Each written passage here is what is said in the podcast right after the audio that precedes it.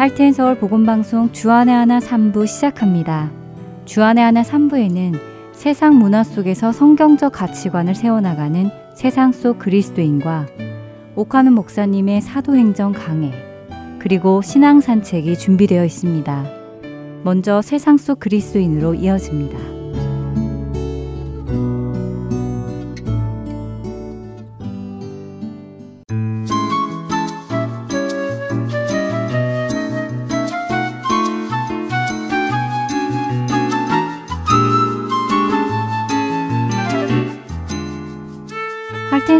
방송 애청자 여러분 안녕하세요. 세상 속 그리스도인 진행의 민경은입니다. 영국의 심리학자 해리 맥거크와 존 맥도널드는 시각이 청각을 속일 수 있다는 실험을 하여 맥거크 효과라는 말을 만들어내었는데요. 실험 참가자들에게 영상을 틀어줍니다. 영상에는 한 사람이 나와서 바, 바, 바 라고 발음을 합니다. 영상은 그 사람의 입을 집중해서 보여줍니다. 그리고는 다시 다른 영상을 틀어주는데 들리는 음성은 여전히 바바바라고 하는데 보이는 영상의 입술은 다다다로 발음을 하고 있지요. 재미있는 것은 다다다라고 발음하는 입술을 보고 있는 사람은 실제 소리가 바바바로 들리고 있어도 다다다로 들린다는 것입니다. 재미있지 않나요? 우리의 눈을 통해 들어오는 정보가 우리의 귀를 통해 들어오는 정보까지도 바꾸어 버릴 수 있다니 말입니다. 결국 우리의 눈이 우리의 귀를 속일 수 있다는 말이겠지요.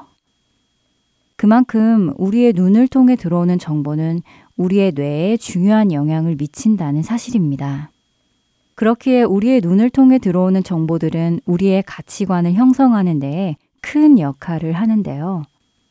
그렇다면 우리가 무엇을 보고 살아가야 하는지도 얼마나 중요한지 자연스럽게 깨달아집니다. 애청자 여러분들은 무엇을 보며 살아가시나요? 어떠한 정보들이 여러분의 눈을 통해 여러분의 인격을 그리고 가치관을 형성해 나가게 하는지요? 우리는 멀티미디어 시대에 살고 있습니다. 처음에는 라디오로 듣는 미디어 시대였다면 그 후로 TV 시대가 들어오면서 보고 듣는 시대가 되었지요. 그리고는 이제 더 나아가 가상의 세계로 직접 들어가는 virtual reality 시대가 시작되고 있는데요. 이 방송을 들으시는 분들 중에 연세가 조금 있으신 분들은 동네에 TV가 한 대 있던 시절을 경험하신 분들도 계실 것입니다. 저녁 식사를 마치고 마을에 TV가 있는 집으로 사람들이 하나둘 모여들어 함께 TV를 시청하셨다는 이야기를 종종 듣게 되지요.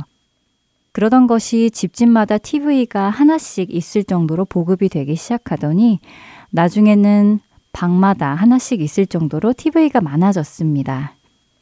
그리고 오늘날은 각 사람의 손에 하나씩 들고 다닐 정도가 되었지요. 우리가 사용하는 스마트폰이 바로 TV의 역할을 하고 있으니 말입니다.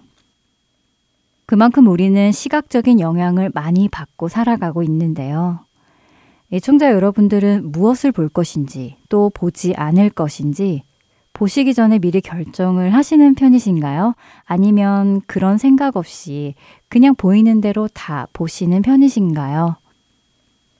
저도 TV를 참 좋아하던 사람이었는데요. TV나 영화를 보며 스트레스를 풀고 바쁜 세상 속에서 잠시나마 아무 생각 없이 편안한 시간을 보내기 위해서였지요.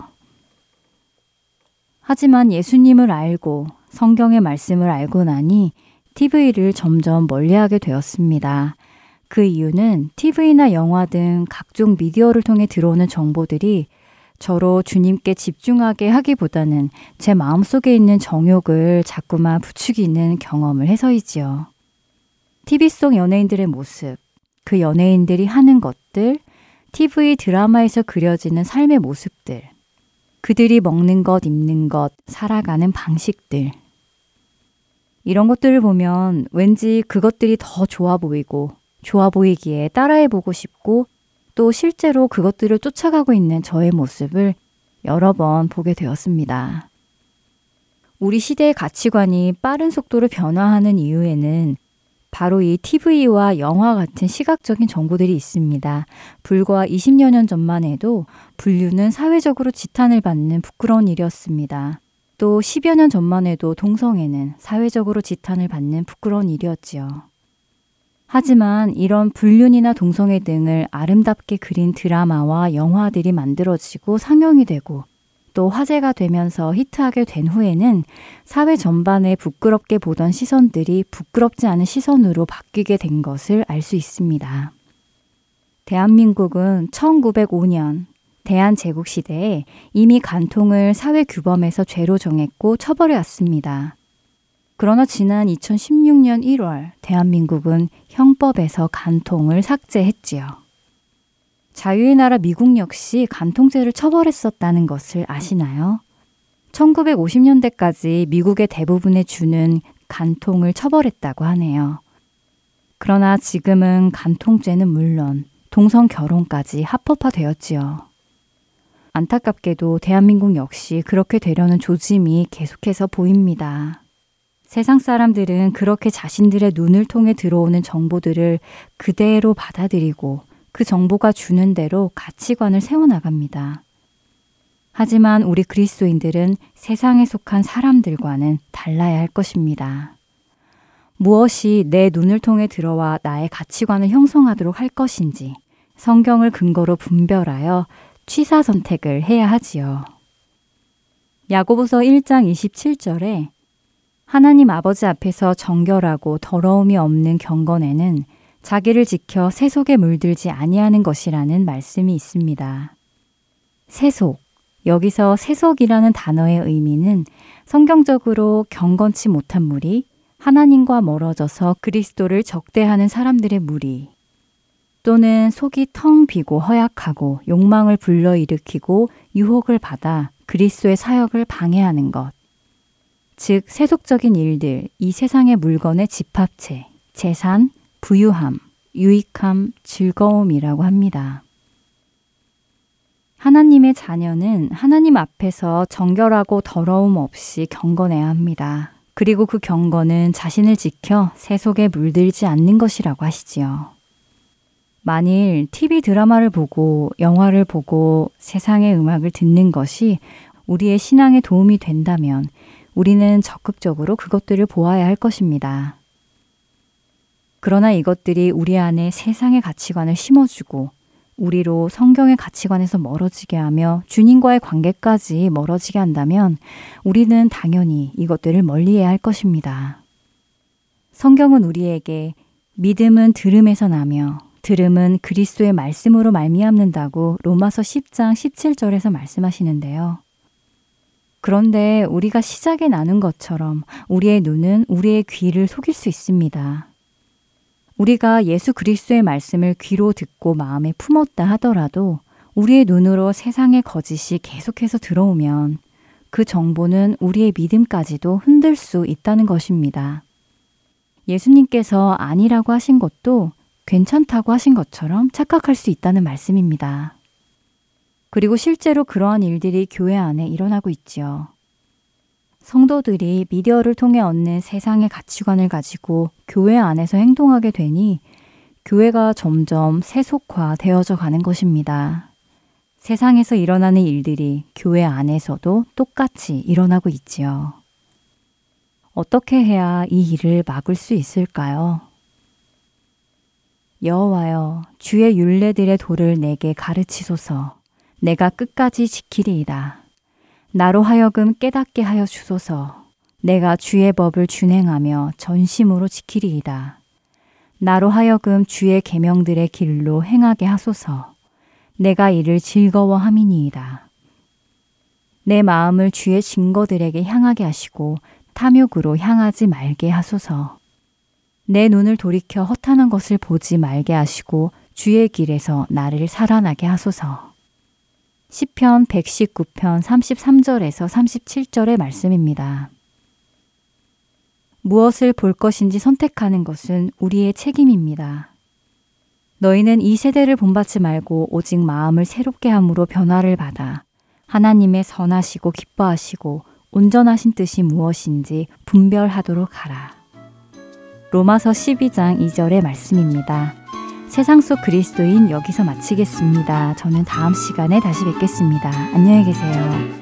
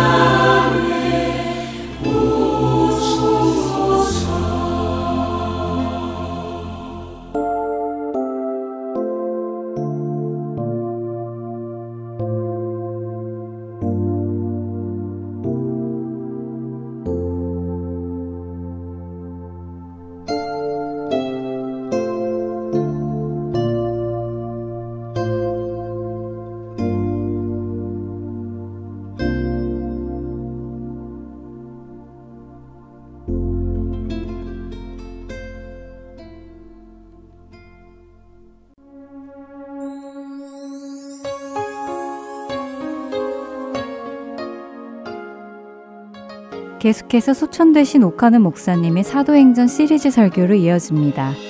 오늘은 예루살렘 교회의 대부흥 운동이라는 주제의 말씀 들으시겠습니다. 은혜의 시간 되시길 바랍니다. 같이 기도드리십시다. 주님, 우리에게 자유와 평화를 주시고 대절을 따라 우리에게 필요한 모든 것으로 공급하시기를 기뻐하시는 하나님 앞에 진심으로 감사를 드립니다. 우리의 건강이나 우리의 모든 여건을 위해서 또 자연 만물의 모든 질서와 자연 만물의 생성을 위해서 무더운 여름도 우리에게 필요하니 허락하셨고 이와 같은 여름을 지날 동안에도 우리에게 건강을 주신 것을 감사하옵나이다. 무엇보다도 영적으로 하나님 쇠퇴해서 말씀도 듣기 싫어하고 기도도 하기 싫어하고 교회도 나오기 싫어하는 무서운 병에 걸리지 않도록 우리를 항상 격려해 주시고 인도해 주심을 감사합니다. 오늘 밤도 귀한 주의 성도들이 이 자리에 모였습니다. 하나님이 너무나 사랑하는 귀한 주님의 자녀들입니다. 주여 우리의 귀를 열어 주시옵소서. 말씀을 바로 듣고 깨달을 때에 그 말씀이 내 안에서 성령으로 능력이 되게 하시고 하나님 말씀을 깨달을 때 내 인격과 삶의 변화가 일어나게 하시고 하나님의 말씀이 나를 강하게 사로잡을 때 성령의 능력이 나와 함께 하심으로 과거에 어려웠던 모든 일들이 가능할 수 있도록 은혜 베풀어 주시옵소서. 부족한 종을 주님 감추어 주시기를 원합니다. 종의 모든 허물과 죄를 주님이 다 등기에 던져주시고 오직 주님이 종을 사용하시는 귀한 시간 되게 해 주시옵소서. 예수님 이름으로 기도 올리옵나이다. 아멘. 예, 오늘은 먼저 예루살렘 교회에 찾아온 대부흥에 대해서 좀 몇 가지를 검토해보고 시간이 남으면 또 다음 제목으로 넘어가서 생각을 하려고 합니다. 막연한 부흥이 아니고 대부흥이라고 제가 이름을 붙인 이유는 우리 모두가 5장 12절 이하를 보면 충분히 이해할 수 있는 내용입니다. 얼마나 그 부흥의 불길이 맹렬하였던지 참 사람의 힘으로 도무지 가로막을 수 없는 위력과 그 다음에 두려움이 있었습니다. 또 역사가 있었습니다.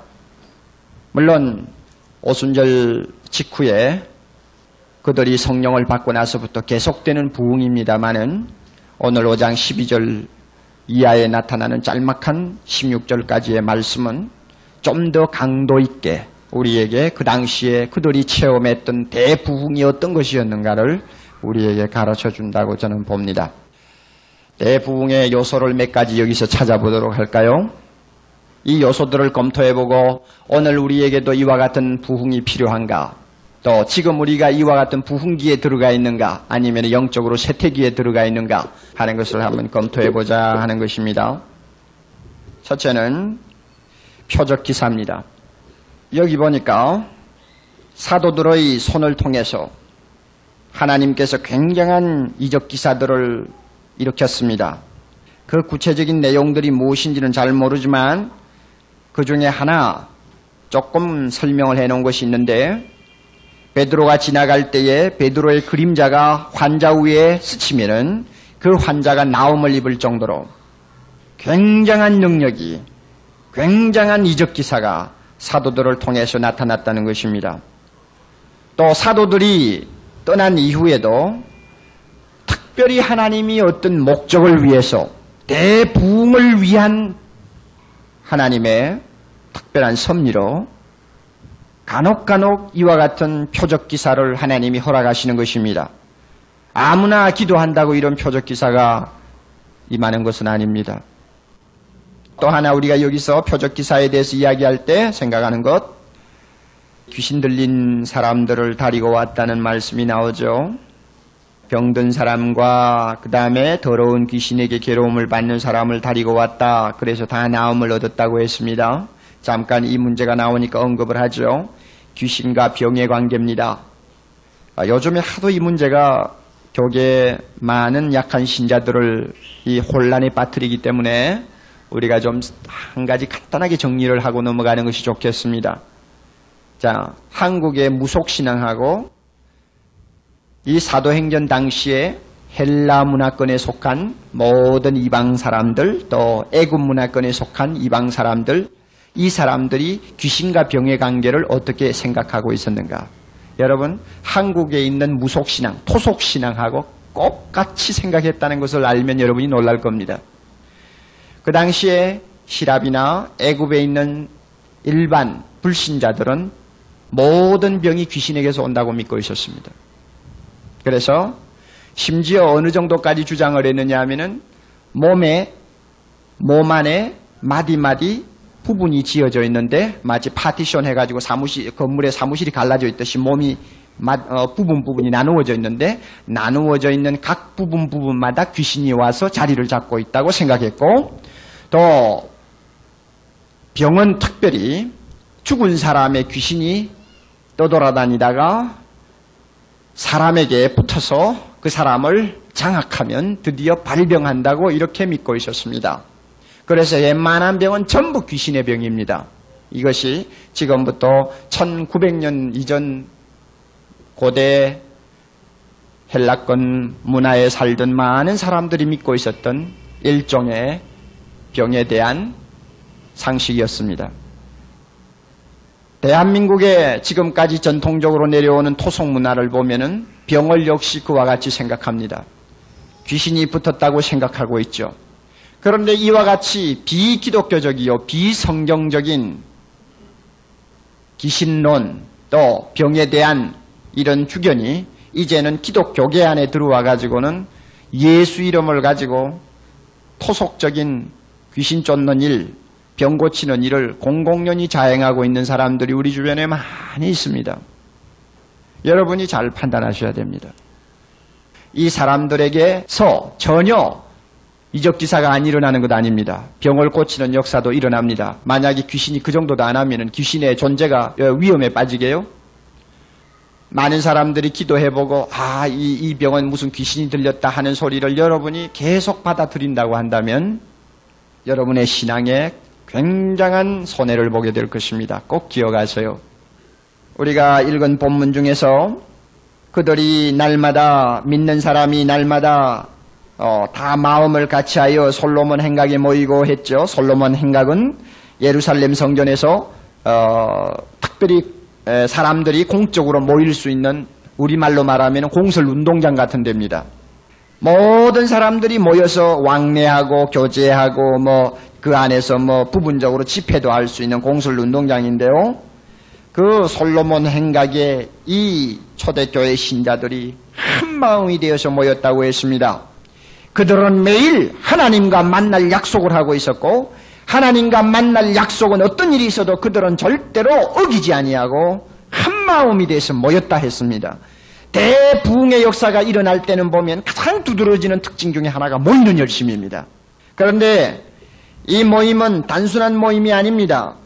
그들은 공개적으로 모이는 집회입니다. 그런데 이 공개적으로 모이는 집회가 가능한 여건인가?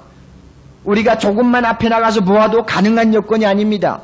불과 며칠 전에 사도들이 잡혀가지고 가서 굉장한 위협을 당하고 다시는 예수 이름으로 말하지 말라는 단단한 경고를 받고 겨우 석방되어 나온 형편입니다. 그리고 예루살렘 교회는 이제는 핍박이 그들의 목전에 임했다는 것을 확신하고 한자리에 모여서 하나님 앞에 이 무서운 핍박 속에서도 복음을 전할 수 있는 담력을 달라고 그들이 기도했던 사람들입니다. 그러므로 차라리 남이 보지 않는 비밀 장소에서 모이는 것이면 이해가 되겠습니다마는 솔로몬 행각에서 그들이 공공연히 대낮에 그것도 그의 날마다 모였다는 것은 이 특별한 모임이에요. 웬만한 믿음 가지고는 어림도 없는 일입니다. 그러니 다음에 참 의미 있는 말이 나오죠. 13절 그렇게 모이는 사람 외에는 감히 그들과 상종하는 사람이 없더라. 왜 상종 못하겠어? 뭐가 겁이 나서 상종 안 하겠어요?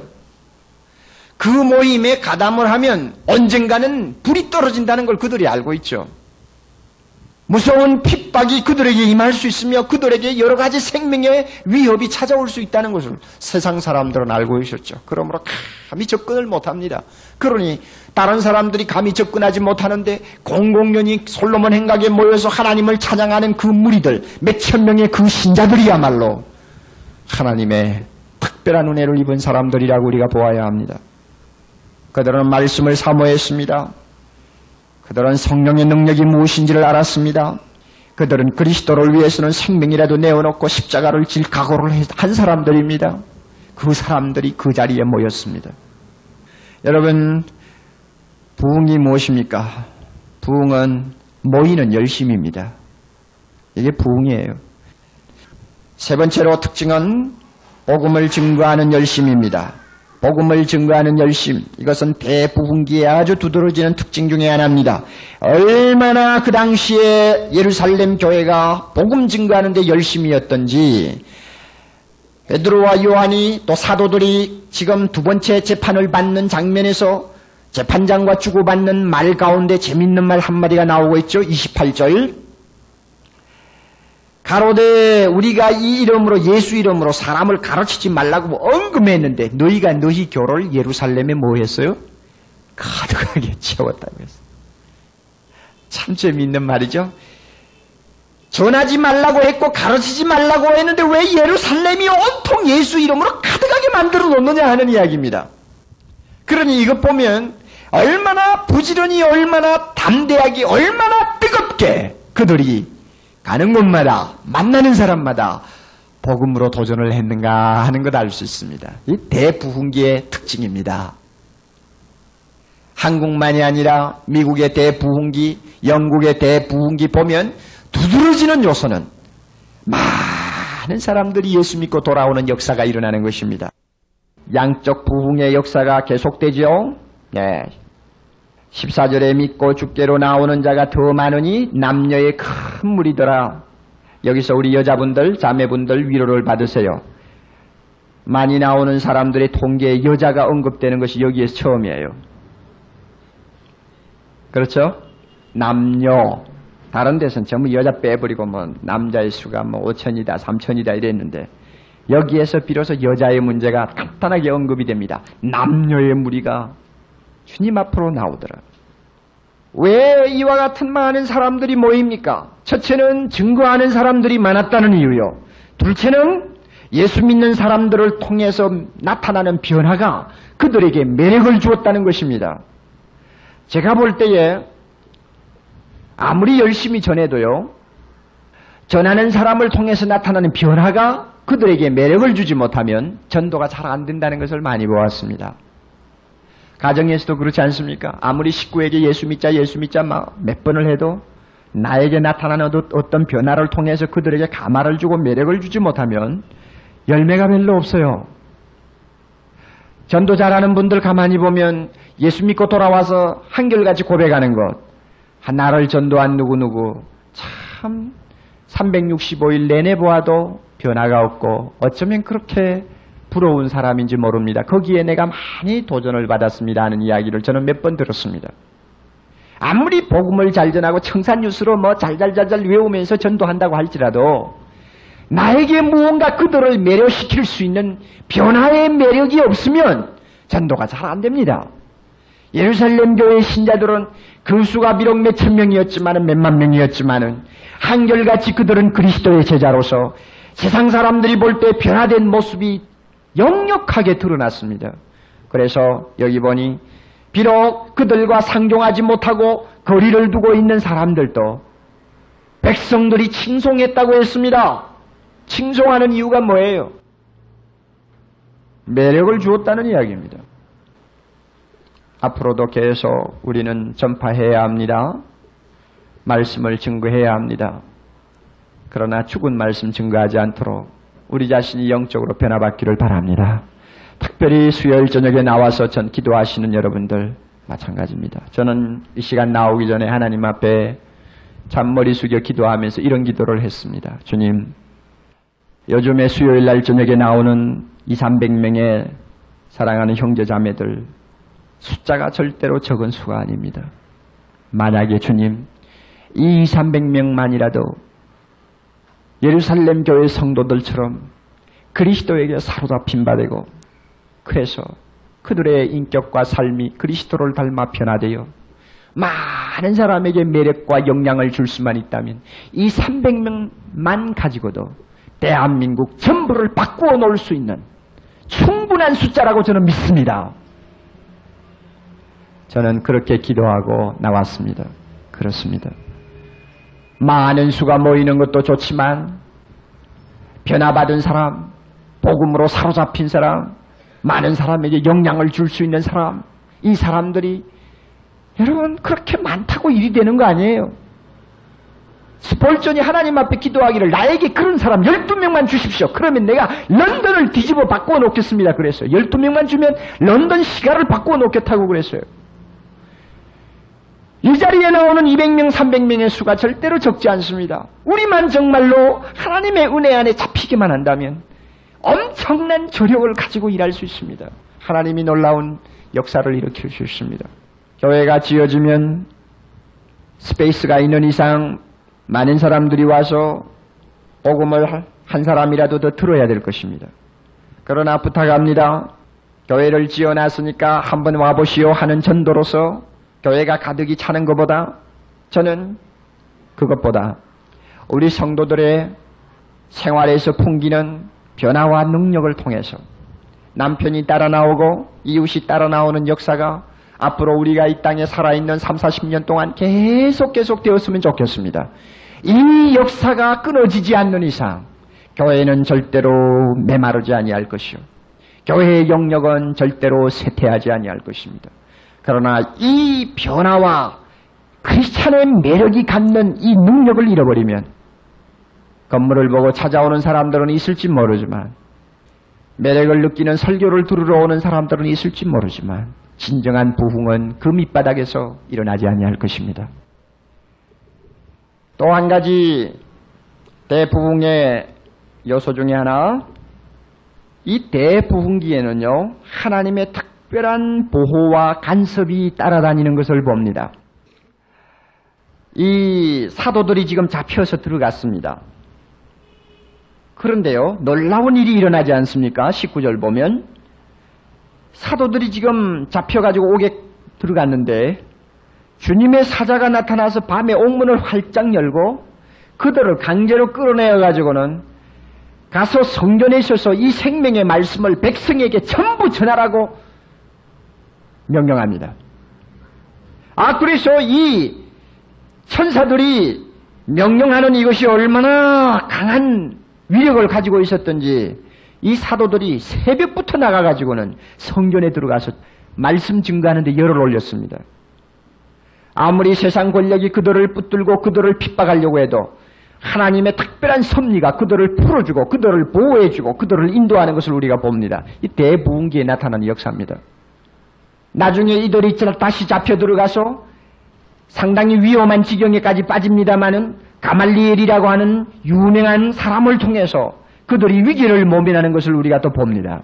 하나님의 특별한 보호하심이 따라다녀요.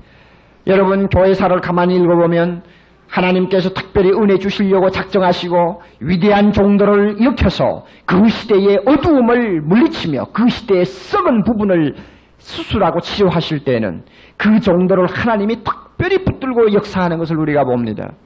찰스 피니 같은 사람은 폐병도로 다 죽어가던 사람입니다마는 80살이 넘도록 그는 그 폐병 때문에 죽지 않고 하나님이 일을 했습니다. 요한 웨슬레 같은 사람도 마찬가지입니다. 건강이 별로 좋지를 않았던 사람이지만은 90이 가깝도록 그는 주님의 일을 하다가 갔습니다.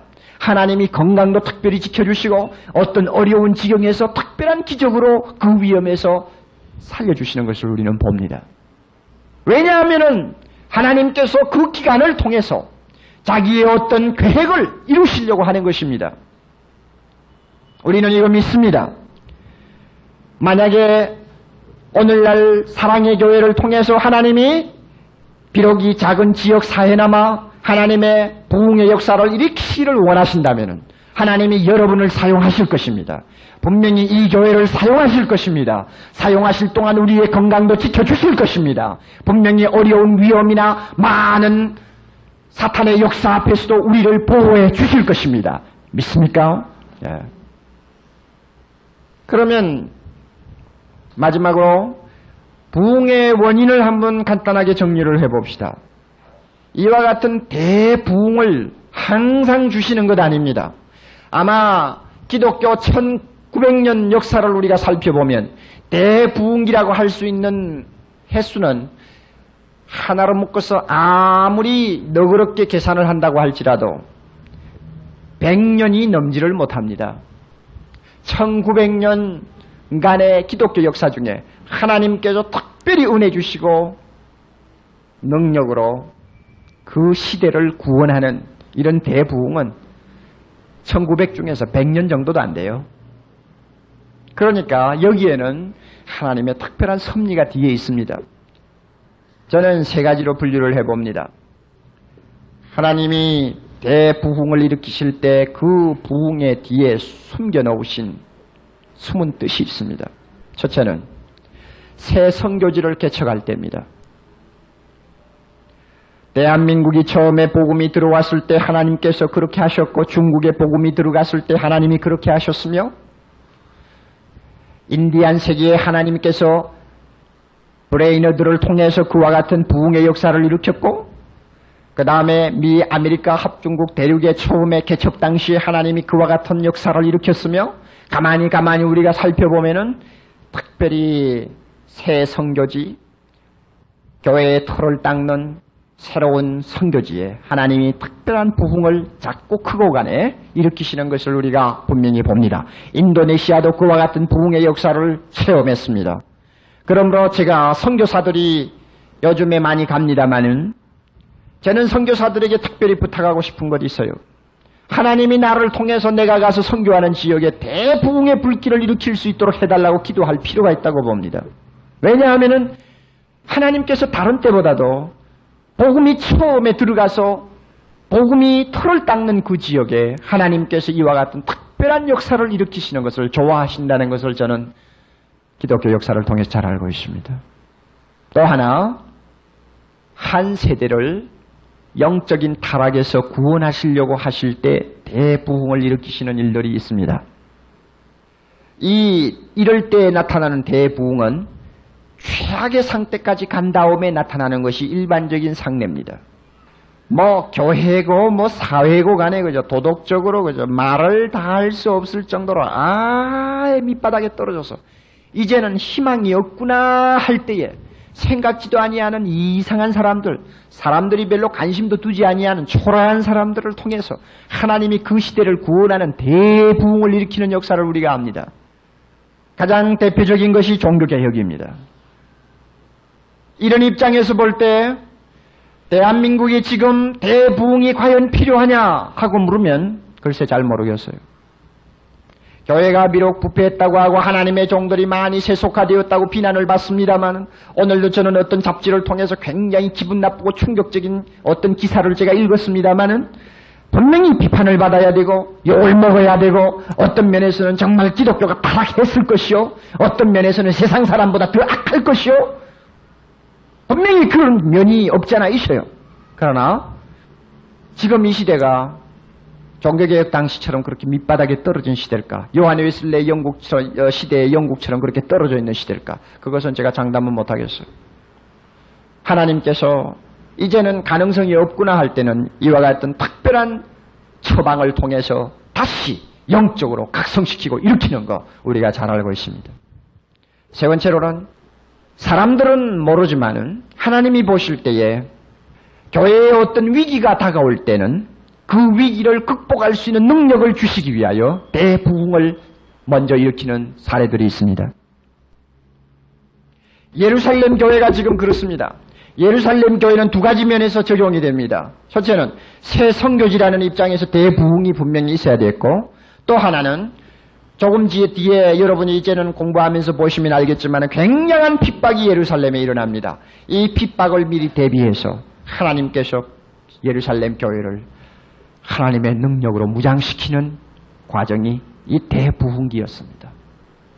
아마 이 대부흥기를 통해서 그리스도의 제자들이 영적으로 무장하고 그리스도에게 사로잡힌 바 되지 아니했다고 한다면 아마 그 다음에 얼마 후에 스테반의 순교와 함께 찾아왔던 그 무서운 핍박들을 감당하지 못했을지 모릅니다.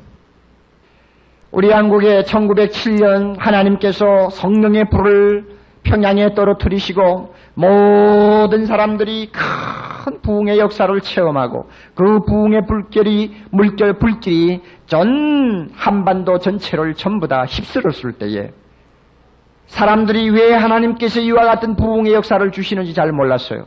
그러나 나중에 지나고 난 다음에 그들은 비로소 깨달았습니다. W.N. 블레어라고 하는 한국 교회 사 학자요 또 선교사였던 사람이 이런 글을 써두었습니다. 우리는 한 가지 깨달은 것이 있다. 성령의 세례가 강대한 능력으로 나타나지 않고는 조선 기독교인들이 저 앞에 가로놓여 있는 시련의 나날들을 극복해 나갈 나갈 수 있는 도리가 없었다는 것을 우리는 비로소 깨달았다 하는 기록을 남겨놓은 것이 있습니다. 이 말을 풀이하면 하나님께서 왜 1907년 이후에 그와 같은 굉장한 부흥의 물길을 대한민국 교회에 부어주셨느냐? 그 당시는 잘 몰랐지만은 드디어 1910년대, 20년대에 나타나는 무서운 핍박과 일제의 잔인한 그 행포. 그것을 감당하기 위해서는 교회가 이와 같이 성령의 능력으로 무장을 하지 않고는 교회 뿌리가 뽑힐 위협이 있었기 때문에 하나님께서 특별한 부흥을 통해서 사전에 준비시켰다고 하는 말입니다. 그와 같은 판단이 맞는 말이에요. 사랑하시는 형제자매 여러분, 우리 하나님을 찬양합시다. 왜냐하면 하나님은 항상 여호와 이래라 우리를 위해서 준비하시는 분입니다. 우리가 영적으로 깊이 타락하여 잠들 위기가 되면은 하나님께서 성령의 능력으로 다시 부흥의 역사를 일으킵니다. 믿습니까? 우리에게 어떤 어려움이 닥쳐올 위기가 있을 때에는 그 어려운 파도를 힘겹지 않게 넘어갈 수 있을 정도로 우리에게 미리 은혜로 준비시키는 거 우리가 분명히 믿습니다. 하나님께서 역사하시는 줄 압니다. 저는 이와 같은 사도행전의 사건을 가만히 마음속에 묵상하면서 기도합니다. 주여 오늘 대한민국 이와 같이 물량주의에 빠지고 교회가 세속화되어 가는 이 마당 주님 누구를 통해서도 좋습니다. 이 대한민국 교회를 다시 한번 쇄신해 주옵소서. 다시 한번.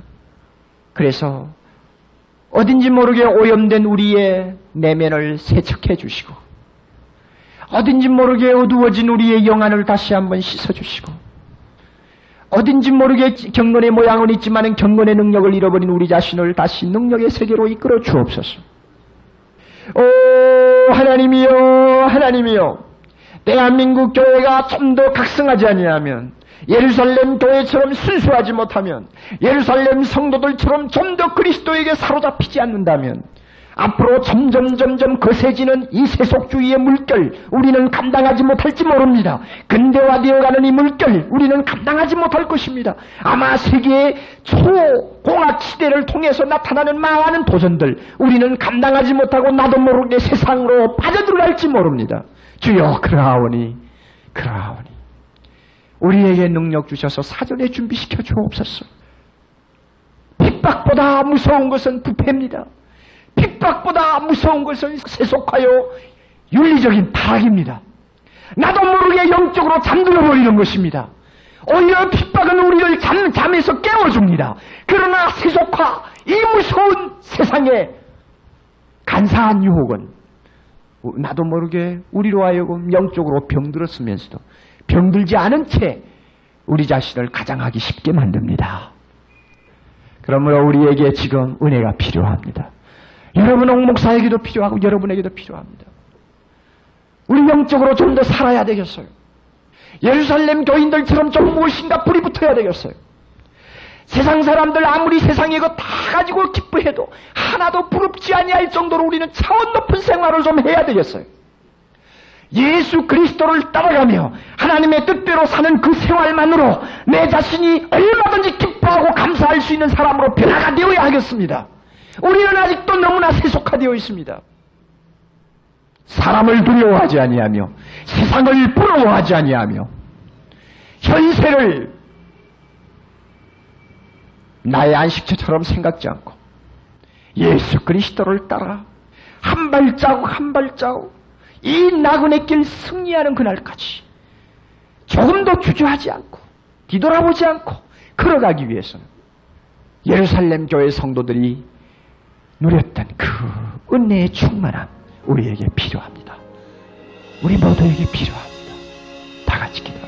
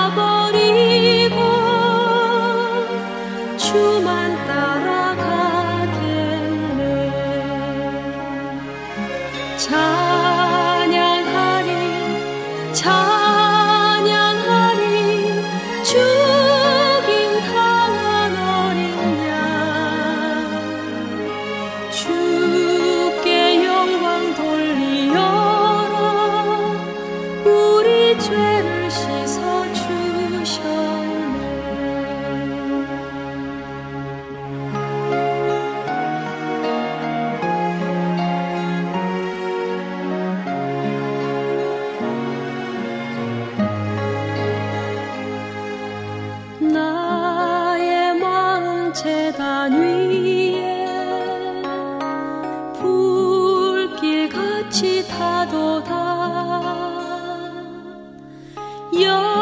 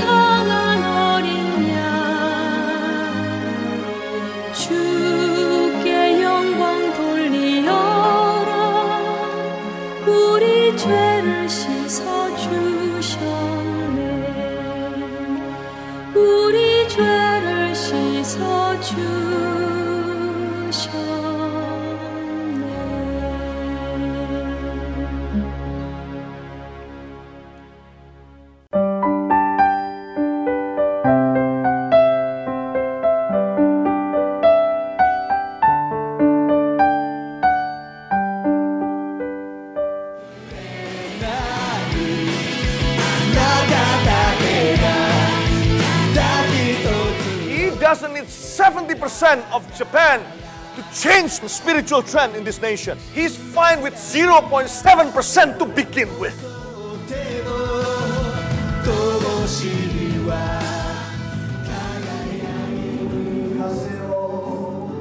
하나님을 향해 부르짖는 일본인들의 간절한 마음이 들리십니까?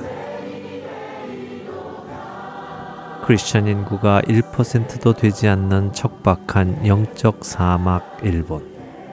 그 사막의 땅에도 복음의 씨앗이 뿌려져야 할 것입니다.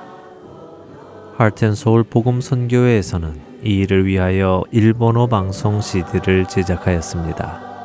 주위에 있는 일본인들에게 이 CD를 전하고 싶은 분들은 전화번호 602-866-8999로 연락 주시기 바랍니다.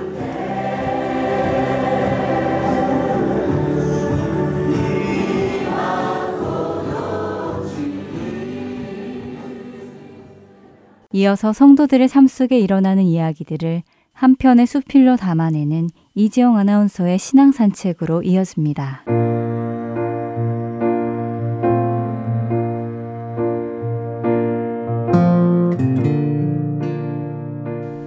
아이들이 점점 커가고 경제적으로도 조금씩 안정이 되어 가면서 집을 조금 더 넓은 곳으로 옮기기로 결정을 했습니다.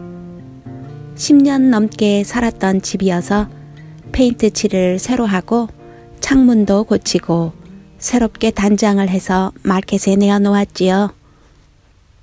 그리고 리얼터와 함께 새로 이사갈 집을 즐거운 마음으로 보러 다녔습니다. 그런데 보는 집마다 이건 이게 걸리고 저건 저게 마음에 안 들고 해서 마음에 드는 집 찾기가 쉽지 않더군요. 그러다 보니 살 집을 아직 찾지도 못했는데 먼저 살던 집이 금방 팔려버리고 말았습니다. 다급해진 상황에 저희는 이사갈 집을 찾는데 매진을 하게 되었죠. 그런데 새 집을 찾는 것이 점점 더 어려워지는 것 같았습니다. 어느새 바이어와 클로징이 끝나서 이제 내일이면 집을 비워줘야 하는데 갈 곳이 없으니 저희 부부의 마음은 한없이 타들어갔지요. 하루 만에 집을 구하는 것은 이제 불가능한 일이기에 일단 한 달, 길면 두 달, 새 집을 구할 때까지만 아파트에 들어가 살기로 했습니다. 저희 부부는 조금 불편하더라도 한두 달만 참으면 되니 원 베드룸 아파트에서 견디어 보자고 의논을 하고 아이들 학교 가까운 곳에 아파트를 찾았습니다. 그런데 문제가 생겼습니다.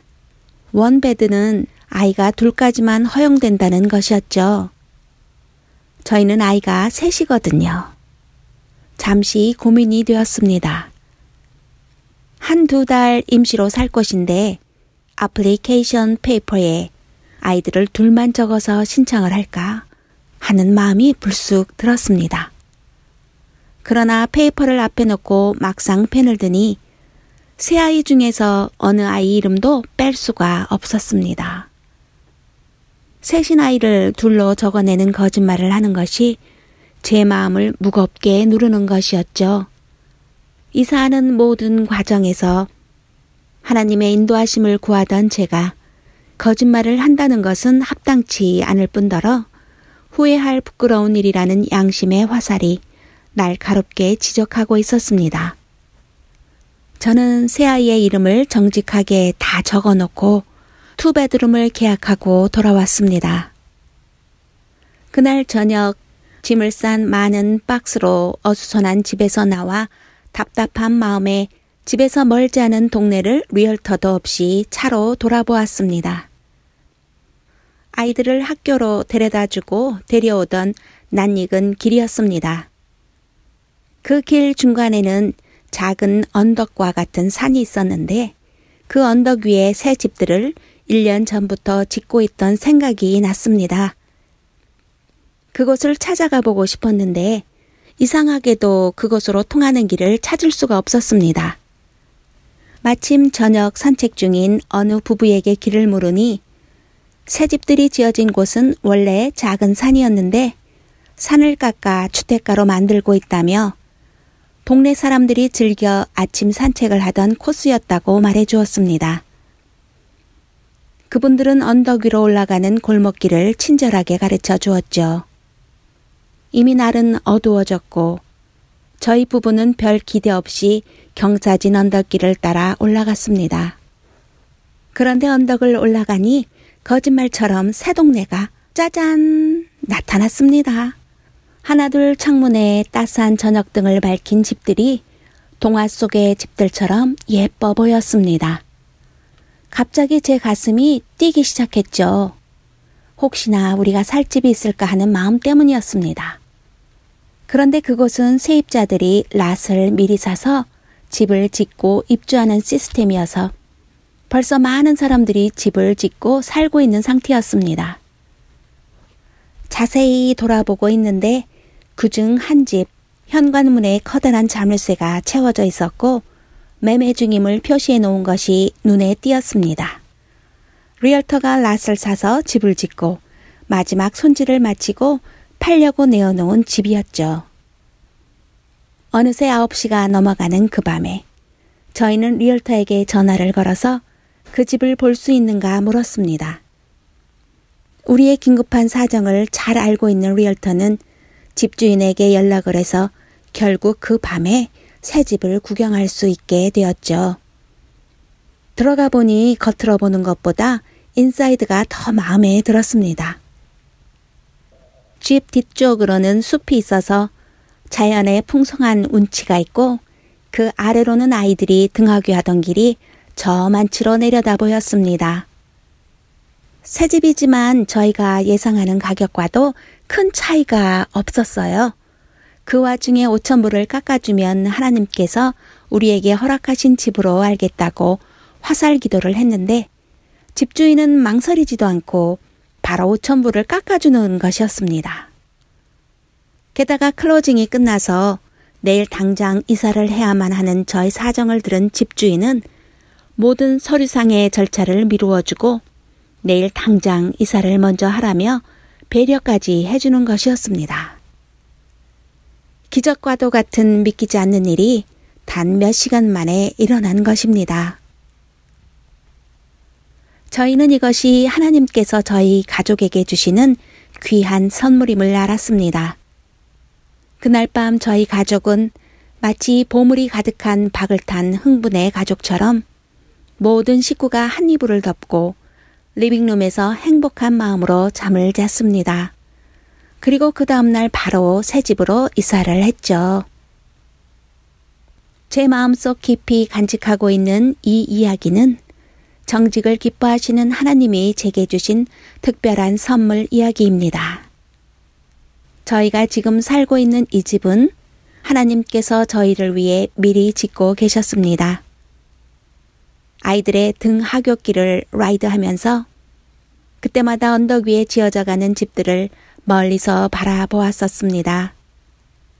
그때는 하나님께서 저희를 위해 깜짝 선물을 준비하고 계시는지 알지 못했지만 이 집을 사고 보니 하나님께서 1년 전부터 이 집을 우리에게 주시려고 예쁘게 짓고 계셨음을 알게 된 것입니다. 거짓을 미워하시고 정직을 기뻐하시는 하나님. 눈에 보이는 작은 이익 때문에 정직을 포기하는 일이 없어야 할 것을 생생한 경험으로 깨닫게 해주신 하나님. 제게 새 집을 선물해 주신 하나님께서 동시에 정직을 구하라는 가르침도 함께 주셨습니다. 주 안에서 사랑하는 애청자 여러분, 어떤 때는 삶 속에서 정직하지 못할 때가 있음을 고백합니다. 그럴 때마다 아파트 application paper를 앞에 놓고 세 아이를 두 아이로 줄여서 적을까 잠시 망설였던 그때의 모습을 생각합니다. 그러나 하나님 앞에서는 결코 거짓을 행할 수 없음을 깨닫고 정직을 선택했던 저를 하나님께서는 기뻐하셨고 그 기뻐하시는 마음을 저에게 나타내 보여 주셨습니다. 그리고 그 교훈과 함께 기적과도 같은 선물을 허락해 주셨던 것입니다. 거짓은 맑은 물 한 그릇을 온통 더럽히는 작은 먹물 한 방울처럼 그렇게 우리의 삶을 어둡게 물들입니다. 비록 지금은 세상 속에서 손해를 보거나 작은 오해를 산다 해도 하나님께서 정직한 자를 향해 주시는 상급과 선물은 세상 것과 감히 비교할 수 없음을 고백하며 정직하기를 원하시는 하나님을 오늘도 찬양합니다. 하나님이여 내 속에 정한 마음을 창조하시고 내 안에 정직한 영을 새롭게 하소서. 시편 51편 10절 말씀입니다. 다음 시간까지 주 안에서 평안하세요. 나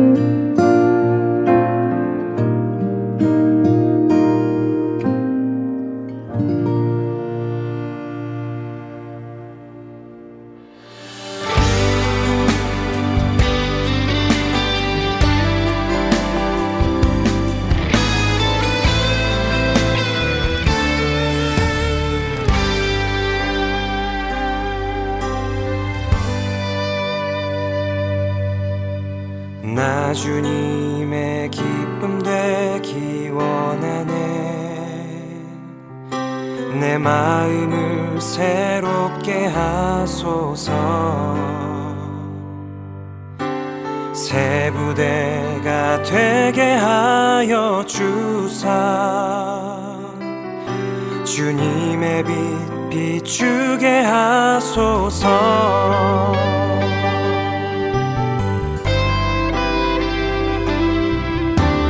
나 주님의 기쁨 되기 원하네.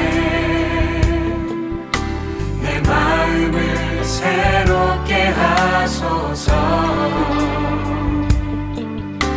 새 부대가 되게 하여 주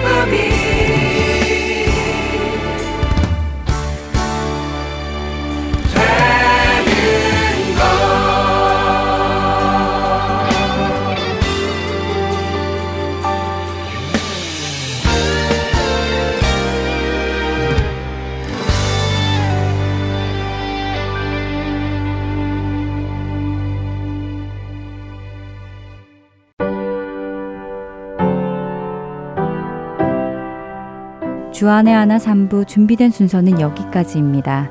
청취해주신 여러분들께 감사드립니다. 다음 주에 다시 뵙겠습니다. 안녕히 계세요.